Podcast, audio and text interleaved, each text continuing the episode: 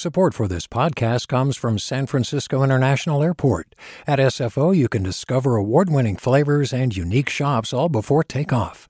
Learn more about what's at SFO at flysfo.com. Hi there, I'm Rund Abdelfatah from Throughline. If you're listening to this podcast, you know that KQED produces exceptional storytelling that keeps you informed, inspired, and entertained. Their podcasts cover issues from your neighborhood to the entire country and everything in between. Support this work today. You can help us continue to bring quality podcasts to your ears. Just head to donate.kqed.org slash podcast. That's donate.kqed.org slash podcast. From KQED.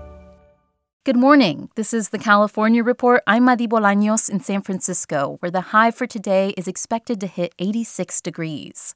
Other parts of the state are hitting triple digits, and it doesn't seem to be getting any cooler soon. The heat wave forecasters expected to end today is persisting through the end of the week. Here to tell us more is meteorologist with the Golden Gate Weather Service, Jan Null. Hi, Jan. Good morning. Nice to speak with you. Yeah, nice to speak with you too. Jan, tell me, this isn't normal in September, right? I mean, 90 plus in the city, 115 plus in other parts of the Bay. What's going on? Well, actually, you know, in, in San Francisco, there, the, September is the warmest month. Uh, right. historically. And our, our all time record from a few years ago was 106. That was also in September. So, but mm. to have an extended heat wave like this is unusual. We had originally thought that sort of today would be the last really lots of triple digits around day. I think we're going to probably have to add one or two more days onto that for most of the Bay Area, and then also into the Central Valley and uh, even down through most of the South State as well. Okay, and so you say it's not abnormal for it to be warm in September, but it seems like the numbers over this last few days were particularly high. Uh, why is that happening? Well, the the area of, of high pressure that has has shifted over us over this past few days and is going to continue probably into Thursday uh, for most areas puts puts a lid on any circulation. So number one, it cuts off our natural air conditioning, the sea breeze, and it just allows those temperatures to kind of keep rising and rising. Uh, this morning's uh, temperatures at 6 a.m. were three to five degrees warmer than they were at this time yesterday. So we don't need any more heating for the day to end up being a couple degrees warmer in places. And what can people do to stay cool? Well, I I'm really spoiled in that uh, I live in Half Moon Bay, so it's going to get to be 75 here today. It, and everyone came to the coast yesterday. It was total gridlock at nine o'clock last night um, along Highway One.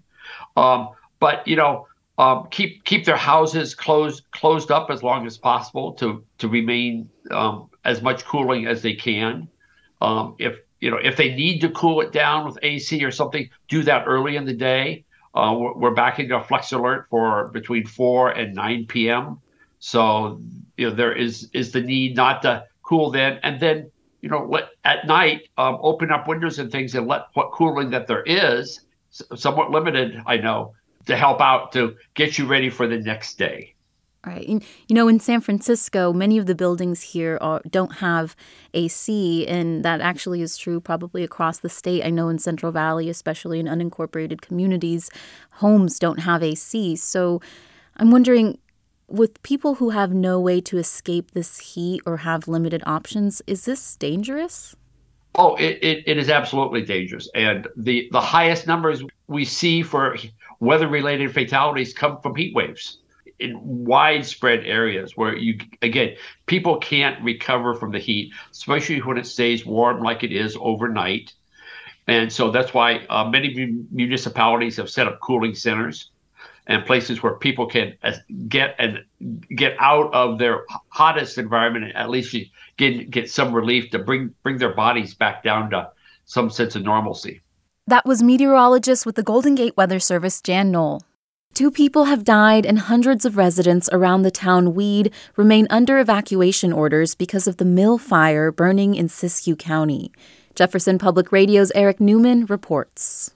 Usually, the horizon around Weed is dominated by Mount Shasta, a 14,000 foot Goliath looming east of this town of around 2,800 residents. But over the weekend, the mountain was eclipsed by thick wildfire smoke. The mill fire started on Friday afternoon near the Roseburg Forest Products mill site. Strong winds drove it north through several rural communities in a matter of hours. Roseanne Wallace lives in Lake Shastina. She and family members camped in their truck during the fire. On Saturday, she was riding her bicycle into the evacuation zone to see what was still standing. Wallace has lived in the area for 21 years. Her house is okay, but this is the second year in a row that she's had to leave because of a fire. A year ago, we were evacuated for four days because of the lava fire, and we had three days to get ready. This time we had three hours. During a community meeting in Montague on Sunday, Siskiyou County Sheriff Jeremiah LaRue confirmed that the fast moving, wind driven fire had left two people dead. I can confirm that we have two fatalities. Some of you may have already heard of that or heard rumors of that. There's no easy way of putting that. Preliminary numbers suggest that up to 100 structures have been partially or completely destroyed between Weed and Lake Shastina, according to LaRue. The cause of the fire is still under investigation. That was Jefferson Public Radio's Erik Neumann reporting from Siskiyou County. Hi, I'm Sasha Khokha, host of the California Report magazine. Every week, we bring you stories about what connects us in the giant, diverse Golden State. Because what happens in California changes the world. I love this place. We were once seen as like the place to be, California. The land of milk and honey. That's where you go to Sunshine State, but we just have challenges right now. KQED's California Report magazine. New episodes drop every Friday, wherever you get your podcasts. Hey, it's Avery Trufelman, host of Articles of Interest. And I've got to say, I've been a fan of KQED ever since I was a little kid and I would come out to San Francisco to visit my grandma. It was just what we'd always turn on every time we got in the car, every time we were making dinner and turning on the radio. It was always KQED. And then over the years, I've become a massive fan of KQED podcasts because this is local reporting at its best. These are answers to questions you've always wanted to know, interviews with exciting, unusual voices, necessary journalism, all told with love and care and artistry. And did you know that a majority of KQED's funding actually comes from members? It's just people like you and me supporting the programs they love while also getting access to cool events, behind the scenes footage, and so much more. If you want to sign up and be a part of this amazing community, visit donate.kqed.org slash podcasts to become a member today. That's podcasts with an S. Thank you for listening and thank you for your support. California lawmakers last week approved a plan to extend the life of the state's last nuclear power plant, Diablo Canyon. Many are applauding the legislature's decision to keep its carbon free energy on the grid, but it's had mixed reactions in San Luis Obispo County, where the plant sits. KCBX's Benjamin Purper reports. Diablo Canyon was scheduled to close in 2025, but it could now stay open until 2030. While plenty of lawmakers and environmentalists in SLO County have wanted this for years, others are a little more skeptical. Congressman Salud Carbajal is one of them. He supports the legislature's plan, but he has concerns. The right decision in a crisis, if made without adequate outreach and thought, can still be a wrong one. Carbajal has repeatedly called on the state and PG&E to be more transparent and communicative about the process, from support for the workforce to upgrades to the facility to a timeline for relicensing. He also wants the utility to be more open about how it disposes of nuclear waste. I have made it clear that consistent outreach to the Central Coast on the safety and environmental concerns was necessary to accompany this proposed extension. Carbajal also says he wants to make sure that keeping Diablo Canyon open won't jeopardize other renewable energy projects in the area, especially the development of offshore wind off the coast of Morro Bay, just 30 miles north. We can't begin reversing climate change until we successfully transition to renewable energy. Residents' feelings on Diablo Canyon have been mixed here since the beginning, when construction began in the late 1960s. One outspoken local group is called San Luis Obispo Mothers for Peace, which wants to see the plant shut down as soon as possible.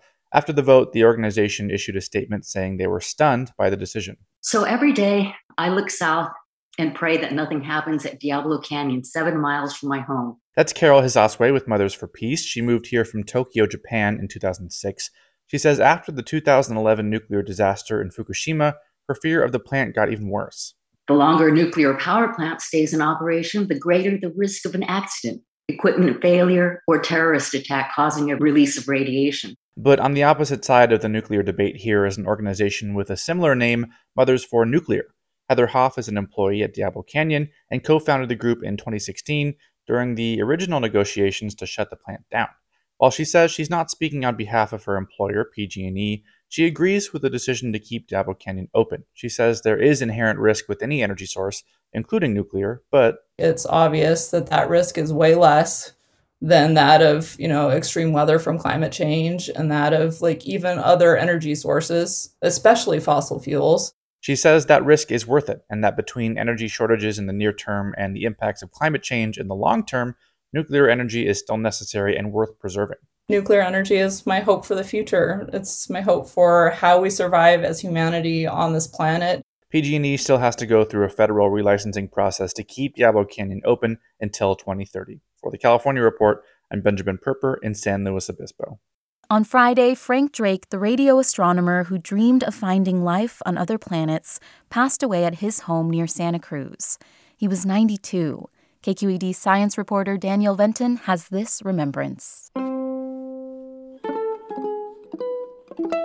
As a child, Frank Drake wondered about life on other planets, but he mostly kept these thoughts quiet. The search for extraterrestrial life was associated with crackpot science. The subject was taboo. Don't even talk about this, it'll ruin your career, he was told. Undaunted, 60 years ago, as a young astronomer, he pointed a radio telescope in Green Bank, West Virginia, at two nearby stars. He didn't find alien signals, but instead of being ridiculed, denied tenure, or burned at the academic stake, Drake was admired as a visionary, he almost single handedly turned the pursuit of looking for life on other planets into a respectable field of science.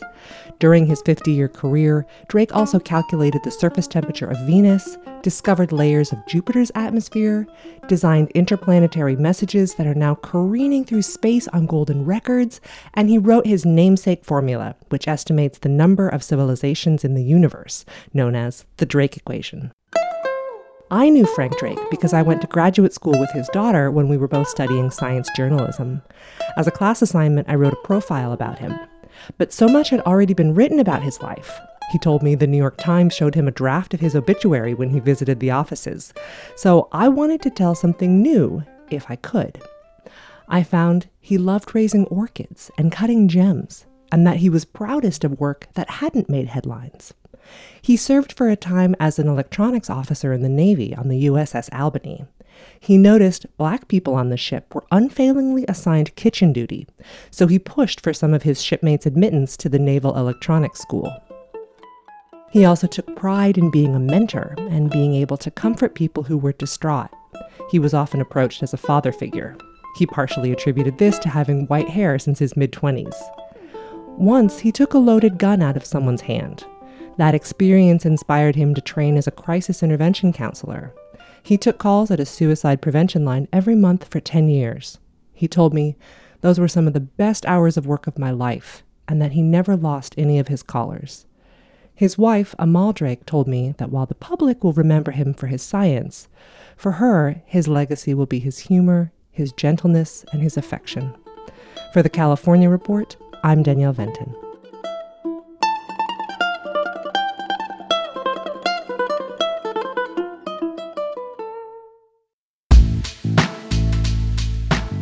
Support for the California Report comes from Personal Capital, providing people with financial tools like the Retirement Planner to help them achieve their financial goals. PersonalCapital.com.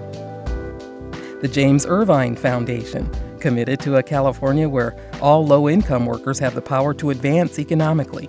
Learn more at irvine.org. And Eric and Wendy Schmidt, whose philanthropy includes Schmidt Ocean Institute Coming this fall, the launch of research vessel Falkor 2, advancing the frontiers of ocean science and exploration on the web at schmidtocean.org. And that's the California Report for Tuesday, September 6th. We're a production of KQED Public Radio. I'm your host, Madi Bolaños. Thanks for listening and have a great day. Do you love learning about the San Francisco Bay Area? Its history, its people, its unique blend of cultures? Then you should check out the Bay Curious book. I'm Katrina Schwartz, editor and producer on the Bay Curious podcast, and I'm here to let you know that for the month of May, we've worked out a sweet deal for KQED podcast listeners. Right now, you can get the Bay Curious ebook for $1.99. That's right, $1.99. Just search for Bay Curious wherever you get your ebooks or find a link in our show notes. This offer does expire at the end of the month, though, so you'll want to act on it fast. Happy reading!